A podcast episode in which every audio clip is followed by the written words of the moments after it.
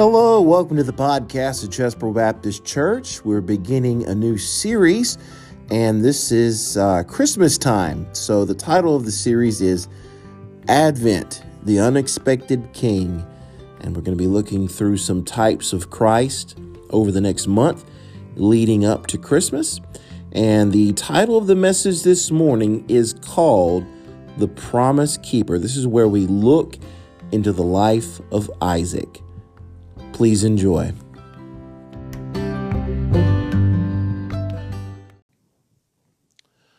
All right, if you have your places, I'm going to invite you to stand for respect and reverence to the Word of God. We're going to read seven verses, beginning in Genesis chapter 21 and verse number 1. Then the Lord took note of Sarah as he had said, and the Lord did for Sarah as he had promised. So Sarah conceived and bore a son to Abraham in his old age at the appointed time of which God had spoken to him. And Abraham called the name of his son who was born to him, whom Sarah bore to him, Isaac. Then Abraham circumcised his son Isaac when he was eight days old, as God had commanded him. Now, Abraham was 100 years old when his son Isaac was born to him. Sarah said, God has made laughter for me. Everyone who hears will laugh with me.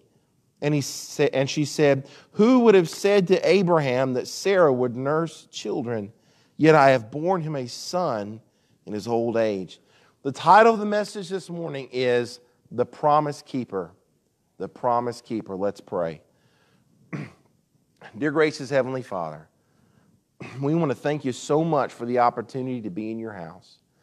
We want to thank you for this church family that gathers together. Lord, we want to thank you for the individual families, each, Lord, in this building. Lord, I pray that you'd bless the message this morning. Bless this new series, Lord. Bless the word of God as we hear it and, our, and as we take it into our hearts, Lord. Help us to remember you during this time of our lives. Be with the message. In Jesus' name I pray. Amen. You may be seated.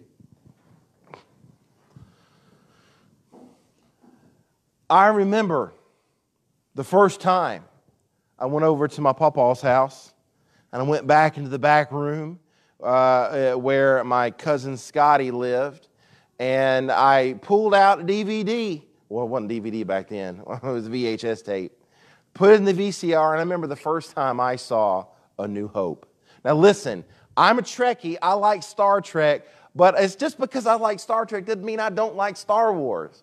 Uh, I've always grown up with the Star Wars franchise and watching it, and you know, e- even some of these know, these new movies, eh, you know, I can I, I could give or take these newer Star. You can't you can't beat the original trilogy. You just can't beat it. But you know, in, in all of the Star Wars movies, and, and there's a bunch of them now, in all of these Star Wars movies, there's kind of a theme that goes throughout every single movie. And every single movie has this overarching theme. And it's this theme that goes through it that says, you know, the, the temptation, you know, it shows us the temptation of taking power in the wrong way. There's another set of movies, Chronicles of Narnia. Some of you may have read the books. Um, I'm a movie watcher, I don't read the books. Uh, but whether it's the books or the movies, the Chronicles of Narnia, of course, is an allegory for the Bible. It's an allegory for Jesus. And there's a theme throughout all the books and all the movies, too. And kind of the overarching theme throughout that is Aslan's desire to be known by his creation. So, in the introduction to this series, I want to introduce to you a word. And this is a word that you may know. It may be a word that you've never heard before. But the word is called a meta narrative. Meta narrative. A meta narrative, some people call it a grand narrative. But basically, it is an overarching theme that connects a series of things. It connects these units, and it's one thing that is a, a theme throughout every each one in a series of, of items okay that is what a meta narrative is now we're here And the title of our series is Advent, the Unexpected King. And I know that word Advent is a little strange to us, where we may have not been introduced to that word before. And I know I, I, I hadn't been introduced to that word. But all the season of Advent, all it basically is, is it's remembering the first coming of Christ and looking forward to the second coming of Christ. That's all that Advent means. It's just a season that we time to reflect when He came to us the first time and remember that He promised He will come back again a second time. But back to this word, this meta narrative, I want you to understand that there's an overarching theme, that there is a meta narrative to all 66 books in your Bible. Some people call it the grand narrative. It, it is a narrative that, that connects not only every book and every chapter and every verse and every author and every story and every person inside of your Bible. I don't know if you know this, but your Bible is a very, very accurate history book. It's a very accurate history book. Every single time uh, the, the history, uh, if history ever conflicts, ever conflicts this book, Archaeologists come around and they find proof that the Bible's telling the truth every single time. Okay, so your Bible is a very, very accurate history book. But the thing is, is that this narrative that connects the books of the Bible, it connects the Bible to history, and so it connects us to the Word of God. Terry Dugan wrote this The Bible, the Old Testament in particular, gives us history and specifically God's historical relationship with us, His creation. God made sure that we would have a record of human history and an understanding of His redemptive plan. This historical record is often twofold in nature. Number one, the things that happened, and number two, the things that are pictured, the things that are foreshadowed, the things that are typed, the things that will happen in the future. The picture, the foreshadow, the type always points to Jesus. You have to remember that when you read the Old Testament, you're reading about Jesus Christ. In every story, in every book, in every verse, in every page, although not directly mentioned, the Old Testament, the New Testament, the Bible as a whole, the overarching theme, the meta narrative throughout all history is the person of Jesus Christ.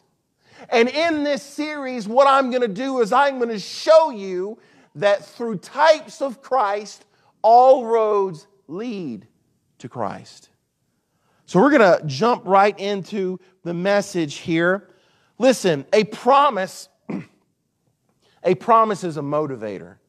You know, sometimes I'll be busy and I'll be doing something, I'll be doing my own thing, and one of the boys will come up to me and say, Hey, Dad, can we do this? Or can we go here? Can you fix this? And I can't stop what I'm doing. And I say, Oh, listen, I'll get to it later. I promise. And then later comes, and then they say, Dad, you promised. Now, listen, I have a choice to make there. Because, listen, my children need to know daddy keeps his promises. And guess what your children need to know? Guess what your grandchildren needs to know? Guess what your spouse needs to know? That you keep your promises. Mom and dad, when, when, when, you, when, when, you make a, when you make a promise to little Junior or little Sally, listen, you, you got to do it. You got to do what you promised because you have to show them that you keep your word. Because you know who our example of a promise keeper is? Our example is God the Father. He is our example of a promise keeper.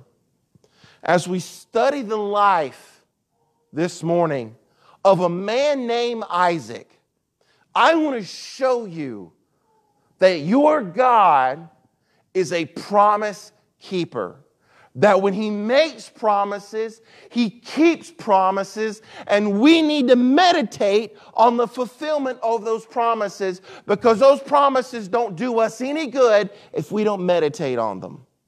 They're there for a reason. So, number one, my first point this morning, we're going to call it the promised birth. The promised birth. Take your Bibles and turn to Genesis, uh, where you're at Genesis 21. Let me read the first verse. Uh, then the Lord took note of Sarah as he had said, and the Lord did for Sarah as he had promised. So, what was this promise? This is a promise that she would have a child. This is the promise that they would have a son. So, when exactly did this promise first show up in Scripture? Now, take your Bibles and turn to Genesis 12 for me. Genesis chapter 12, we're going to read the first three verses of Genesis chapter 12, and this is called in the Bible, it's known as the Abrahamic covenant. This is the covenant that God made with Abraham, and it is the first mention of the promise uh, to have this child. Genesis chapter 12, uh, verse starting in verse number 1. Now the Lord said to Abram, Go forth from your country and from your relatives and from your father's house to the land which I will show you. And I will make you a great nation, and I will bless you. I will make your name great, and so uh, you shall be a blessing. And I will bless those who bless you, and the one who curses you, I will curse and in you all the families of the earth will be blessed. So here we see God promised Abraham, Look, I am going to make of you a great nation. Listen, I am going to give you so many descendants that those descendants will fill a nation. And not only will that nation be great and that nation last for a long time, but every single other nation in the world will be affected by that nation. Has any other prophecy ever come more true in the Word of God? Here we are on the other side of the world, thousands of years later, in a completely different country, in a completely different nation, a young nation, and I'm right here, I'm reading to you about the promise of this nation so many years ago. Man, if any other prophecy has come true, it's definitely that prophecy that he will take this man, he will take this family and have so many descendants. But where did descendants start? It starts with one child. It starts with one child. Now, if you read on to verse 4, what it tells you is that Abraham was a 75 year old man. And uh, Sarah was 65. Now, I looked it up. The oldest confirmed woman to have a child is 66. So Sarah's not in the Guinness Book of World Records just yet, okay? But 75 and 65 is when this promise is given. They're promised a nation. Now, taking your Bibles and turn to Genesis 17. This is the second time that we have made this promise. So we have this 75 year old Abraham, 65 year old Sarah. God came to them and said, You are going to have a great nation. You're going to have so many descendants, okay? So we're promised a child there. Now we look at Genesis 17 and verse number 15. Then God said to Abraham, As for Sarai, your wife, you shall not call her uh, her name Sarai, but Sarah shall be her name and I will bless her. And indeed, I will give you a son by her. Then I will bless her, and she will be a mother of nations. King of peoples will come from her. Then Abraham fell on his face and laughed and said in his heart, Will a child be born to a man who is a hundred years old? And Sarah, who is 90 years old, bear a child? And Abraham said to God, Oh, that Ishmael might live before you. But God said, No. But Sarah, your wife, will bear you a son, and you shall call his name Isaac, and I will establish my covenant with him for an everlasting covenant for his descendants. Hey, Abraham says, God, I'm 100 years old. My wife is 90 years old. We can't have any children. What about Ishmael? Take Ishmael. Ishmael's my son. Lift Ishmael up. And God said, No, Abraham, that's not my plan. That's not the plan that I have. That's something you went off and did on your own. How many times in your life have you went off and done something on your own against God and looked back and said, Man, that was a mistake? I shouldn't have done that, but it's too late now. It's done. But you know, eh, eh, he tried, what about Ishmael? Said, no, no, no, that's not my plan. I have a different plan for you. Now, um, I want you to just turn to the next chapter. We're just going to read one more verse, Genesis 18 1. This is the third appearance of the Lord uh, predicting Isaac's birth. This is Genesis 18. We're just going to read the first verse, and then I'll tell you what happened. Now the Lord appeared to him by the oaks of Mamre while he was sitting at the tent door in the heat of the day. So Abraham is there, and God comes to Abraham three times. All three times that God came to Abraham, he promised Abraham a son. Now, let's stop and talk. Let's, before we move forward, let's talk about something here. The Bible says in Genesis 18 that the Lord appeared to Abraham. You know what that word Lord is? It's the name of God, Yahweh. Yahweh appeared to Abraham. Now, hold on a second. Whoa, whoa. We've got a problem here. We've got a problem because my Bible says that no one can see God and live. If you see God, you will die. The Bible tells us why. 1 Timothy 6 16 says, Who, talking about God, who alone possesses immortality and dwells in unapproachable light, whom no man has seen or can see. To him be honor and eternal dominion. Amen. So, the reason why you can't see God and live is because God is in unapproachable light. No one has seen God, no one can see God and live. We get a little bit further explanation in John 1:18. No one has seen God at any time. The only begotten God, who is the who's in the bosom of the Father, he has explained him. So this verse, that verse in John says, no one has seen God the Father, but God the Son explains to me and you who God is. See, that reveals it just a little bit more. You see, this verse in Genesis 18 1, this says that Yahweh appeared to Abraham. But you want to know what this is? This is a pre uh, uh, appearance of Jesus Christ. This is, this is Jesus Christ in the Old Testament. You see, anytime God appears to someone in the Old Testament in human form, it's called, technically, it's called a theophany, but we like to call it a Christophany. A Christophany is a pre incarnate Christ appearing to someone in human form. Throughout the Old Testament, you're going to see a phrase called the angel of the Lord. When it says the angel of the Lord, and then you see that this angel of the Lord is worshiped as God, that is Jesus Christ. Let me tell you something about angels that you will find in your Bible. Angels do not let you worship them. Angels do not let you bow down and worship them in the New Testament and in the Old Testament.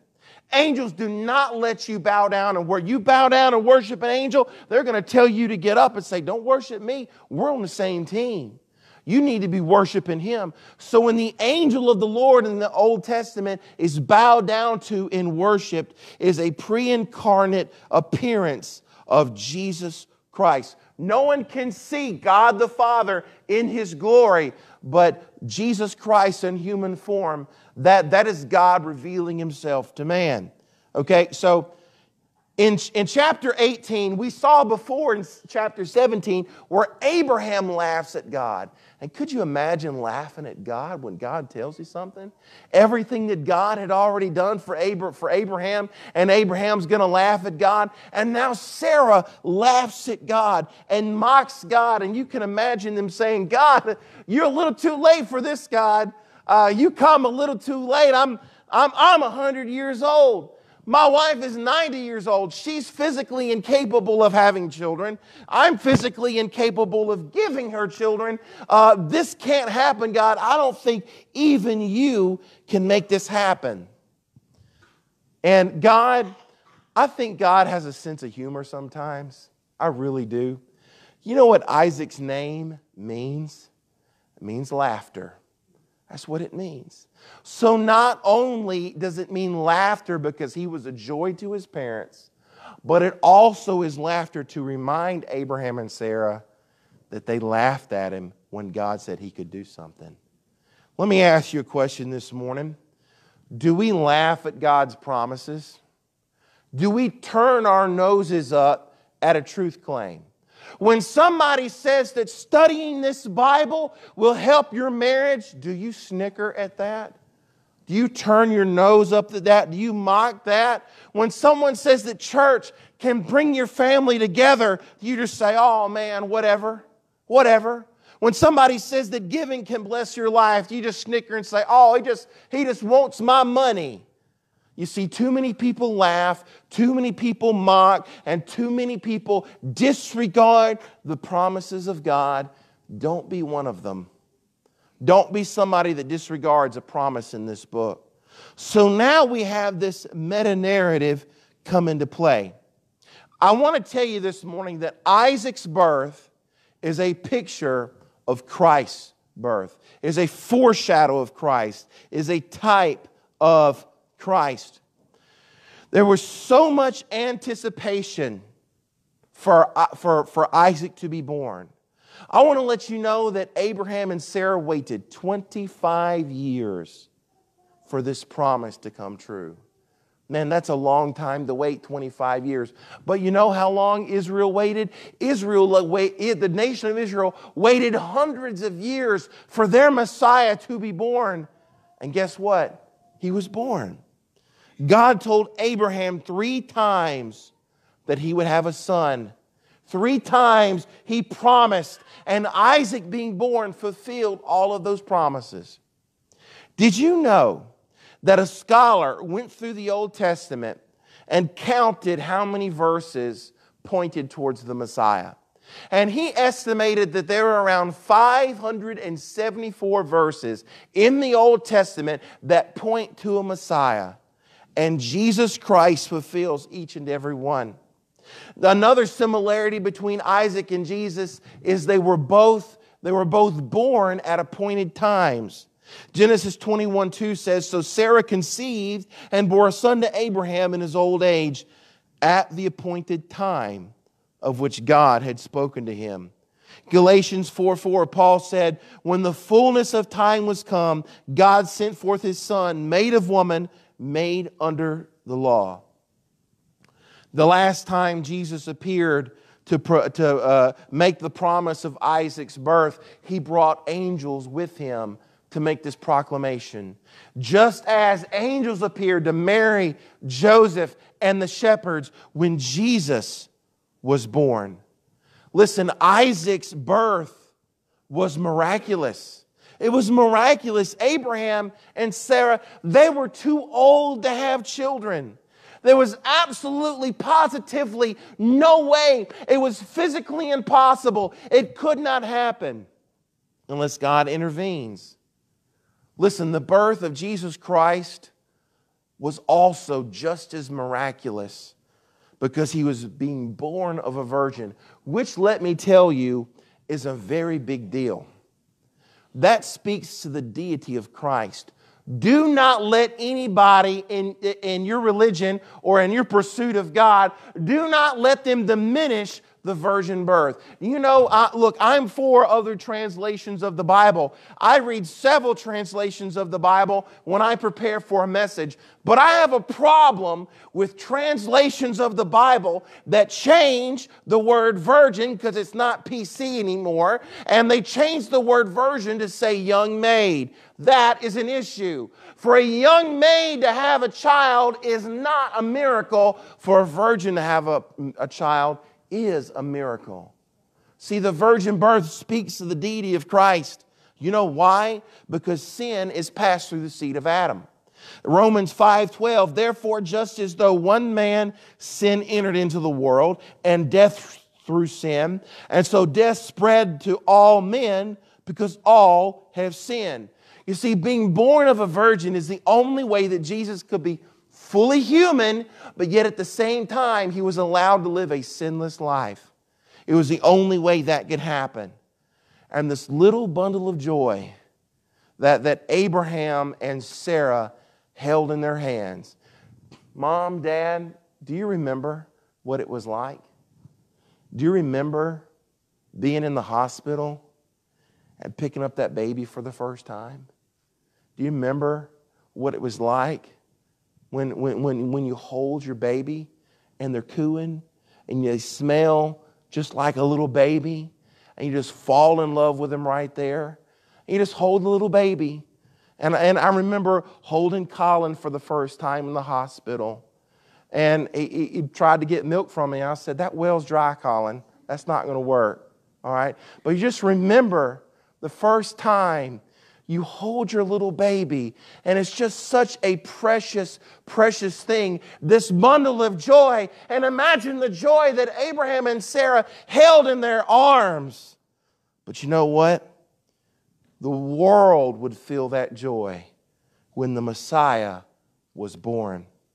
Number two, this morning, we're going to talk about the promised blood. The promised blood. Genesis 22, verses 1 and 2. Now it came about after these things that God tested Abraham and said to him, Abraham. And he said, Here am I. And he said, Take now your son, your only son, whom you love, Isaac, and go to the land of Moriah and offer him there as a burnt offering on one of the mountains of which I will tell you. It was a three day journey to Moriah, to the land of Moriah. Could you imagine? Listen, even God said Abraham loved Isaac. Could you imagine the inner turmoil that Abraham must have felt being torn up on the inside for three days, knowing what he would have to do to his son? You know, you know what the worst part of me getting whoopings when I was a kid? It wasn't the whooping. What the worst part was? When dad said, Go into the bedroom and wait for me. And he would make me sit for 20 minutes, 45 minutes. I've waited in that room for an hour before. And I'm like, look, if you're to whoop me, just whoop me. Don't make me wait on it. I don't want to wait on it. Let's just get it and get it over with. The waiting's the worst part. But you know, just this anticipation, these three days, God made him wait. Abraham had to wait knowing what he would have to do. Just like God the Father grieved all through creation, knowing what he would have to do to his son, knowing that he would have to give his only son, his only begotten son, whom he loves, to be crucified for us. They get there. Abraham sees the out. Abraham tells the servants to stand back and takes his son, and they begin to climb the mount. As they're climbing the mount, Isaac on his back is carrying the wood for the sacrifice. 1800 years later, another son of Adam would climb that same mount, also carrying the wood for a sacrifice. And I say, now hold on a second, Brett, let, hold on a second. I thought that they climbed Mount Moriah, where the temple would be built, and Jesus was sacrificed, on, was crucified on Golgotha. Well, here's the thing if you look at a topographical map of Jerusalem, what you will find that Golgotha is on a shoulder of Moriah. So these two sacrifices happen either very near the same place or at the same place. Do you remember how I told you that, that Abraham, it was a three day journey? Do you think it's any coincidence that Jesus was dead for three days? It's not a coincidence, it's by design. We'll say, well, how, how does that correlate? How does that match up? It matches up because you have to understand the faith of Abraham. From the very second that God told Abraham, Abraham, I want you to sacrifice your son. I want you to make him a burnt offering for me. And the very second Abraham decided in his mind to obey God, Isaac was as good as dead. He died that very second that very moment Abraham made up his mind, Isaac died. And for three days, Isaac was a dead man walking. He was dead in his father's mind for three days. I want you to also know that Abraham was an old man. Isaac could have very easily overpowered his father. It would not have taken much. But you know what? Isaac didn't do that. You know why? Because Isaac willingly laid down his life. Isaac willingly submitted to the Father. It says in the Word of God, they went together. It says that twice. Twice it says they went together. Isaac figured this thing out, and Isaac submitted to the will of his father. He laid down his life willingly. Just like the song says, it wasn't, it wasn't the nails that kept Jesus on the cross, it was his love for me and you. You know, sometimes it's preached in America that Isaac was a teenager during this time. It's preached that, I've heard it preached before, that Isaac was anywhere from 13 to 18 years of age, that he was a teenager when this takes place. But that's just American culture and American thinking. If you look back in Jewish culture and if you look at Jewish tradition, it's very more likely that Isaac was between the ages of 25 and 35 when this happened. Jesus was 33 years old when he was sacrificed on the cross. Genesis 22 7, Isaac spoke to Abraham his father and said, My father. And he said, Here am I, my son. And he said, Behold the fire and the wood, but where is the lamb for the burnt offering? And Abraham said, God will provide for himself the lamb for the burnt offering, my son. So the two of them walked on together. Isaac spoke prophetically there because God would provide himself a lamb. Abraham knew that God would provide this lamb, but where is the lamb? Where is the lamb? And since the beginning of time, all through the corridors of the Old Testament, people are looking around and saying, Where is the lamb? Where is the sacrifice? That question was asked from Isaac to Moses, from David to Isaiah, all the way down to when John the Baptist pointed his finger and said, Behold, the Lamb of God, which takes away the sin of the world. But wait a second. Hold on. Hold the phone. We got, I'm sorry we're stopping this train so much, but we got issues here. The issue is Isaac has not had any kids yet. Isn't he supposed to be the father of this great nation? Isn't he supposed to give Abraham so many descendants that you can't even count them? But Isaac doesn't have any kids yet. How does Abraham reason this in his mind? How does Abraham make sense of this? What is Abraham thinking? You know, that's the funny thing about the New Testament. The New Testament reveals to us a lot of stuff we didn't see in the Old Testament. For instance, the New Testament reveals to us what was going through Abraham's mind. Now, if I can just find the scripture about what's going through my wife's mind. No, I'm just kidding. Uh, but it was going through, it was going through what is in Abraham's mind. So if in Hebrews 11, verse 17, it says, By faith, Abraham, when he was tested, offered up Isaac and he who had received the promises was offering up his only begotten son. It was he to whom it was said, In Isaac your descendants shall be called.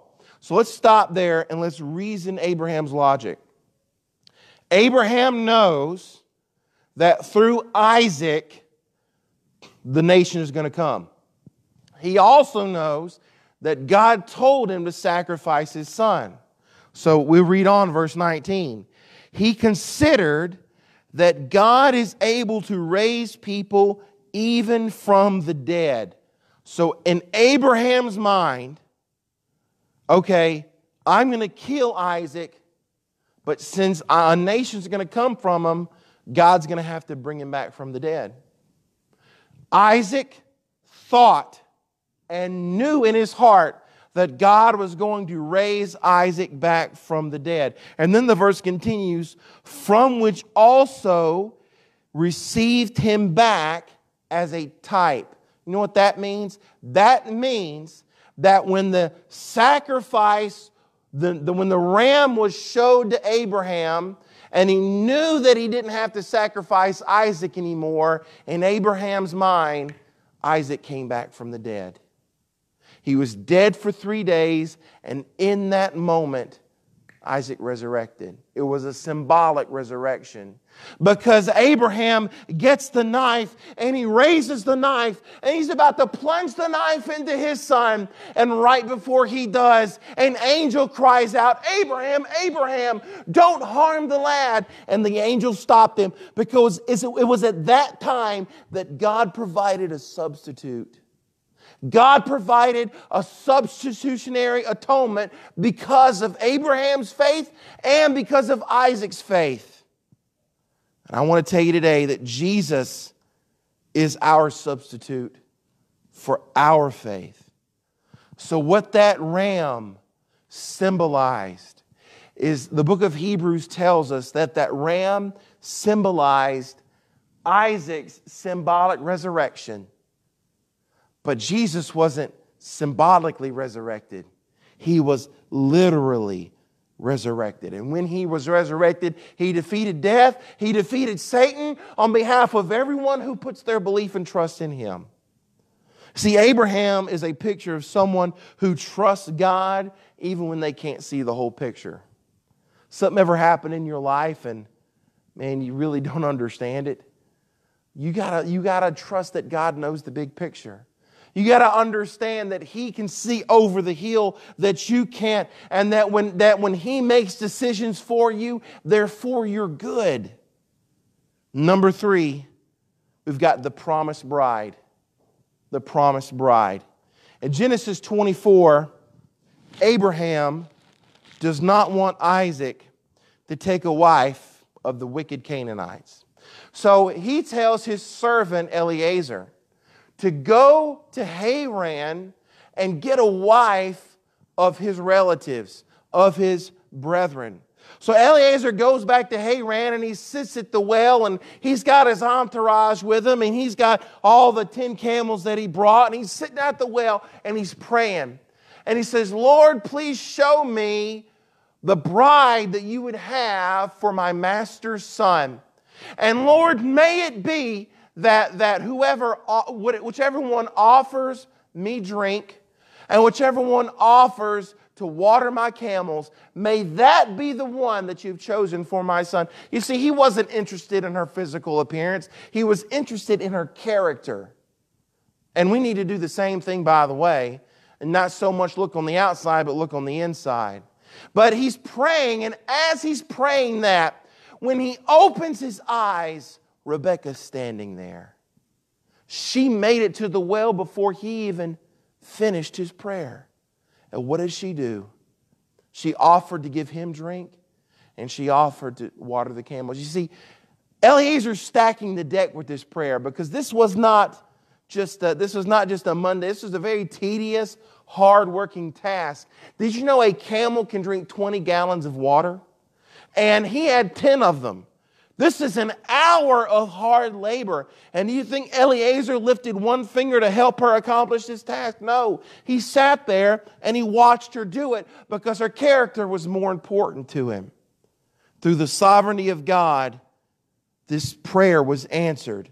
And so it ha- and you know, it just so happens that, that Rebecca, Rebecca was Abraham's brother's granddaughter. So in the end, in the end, she was willing to leave everything she'd ever known.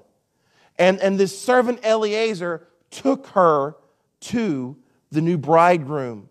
So they took off on this journey. Rebecca had no way of knowing how to get there. She had to trust in the servant to, to, to be her guide. When she gets there, right before Rebecca sees Isaac, she puts on a veil. This veil is to show submission, chastity, and modesty to the groom. Now, here's one thing I want you to realize, and I bet you can already see where I'm going with this. But we have not seen Isaac since his resurrection. His resurrection happens in Scripture, and we do not see him again until it's wedding time. Isn't that interesting? You know, the son of promise during this time never leaves the promised land until it's time for the wedding. And so this is, this is the part, uh, this, is, this is the reason why Eliezer had to go get the bride. So the coming together of Isaac and Rebekah, the coming together of the bride and the bridegroom is a picture of Jesus and the church. Think about what we've got. We've got a father who desires a bride for his son. We've got a son who's accounted as dead uh, or raised from the dead. We have a servant that goes and gets the bride for the son. And you know the servant's name is Eliezer. Do you know what his name means? His name means helper. It could also be translated God of help. Eliezer represents the Holy Spirit. The Holy Spirit bringing the bride to the groom and the lovely bride. She's divinely met, chosen, called, lavished with gifts. She's entrusted to the care of the servant until the groom marries her. So you see, both Isaac and Jesus. Isaac is a type of Jesus. Listen, they were both promised before their coming. They finally appeared at the appointed time.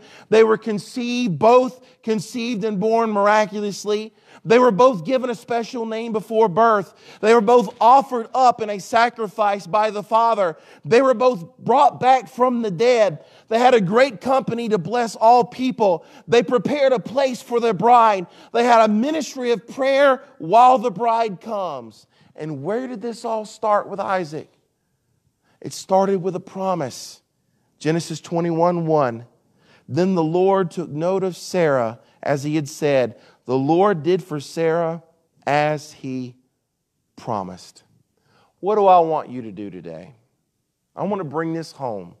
What do I want you to do? I want you to examine the promises of God. I want you to examine the promises of God. Has God kept his promises to you? How has he kept his promises to you? Can you answer these questions? When God promised that he's always good, do you believe that? Do you believe that God is always good? When God promises that He is faithful, can you look back at a time when, when, when He's faithful and good in your life? And can you look at a time, bless God, where you can stand up in church and praise the Lord that all your family's around you? Don't you know that God is good? When God promises that He is kind, can you point to a place in your life when God has been kind to you?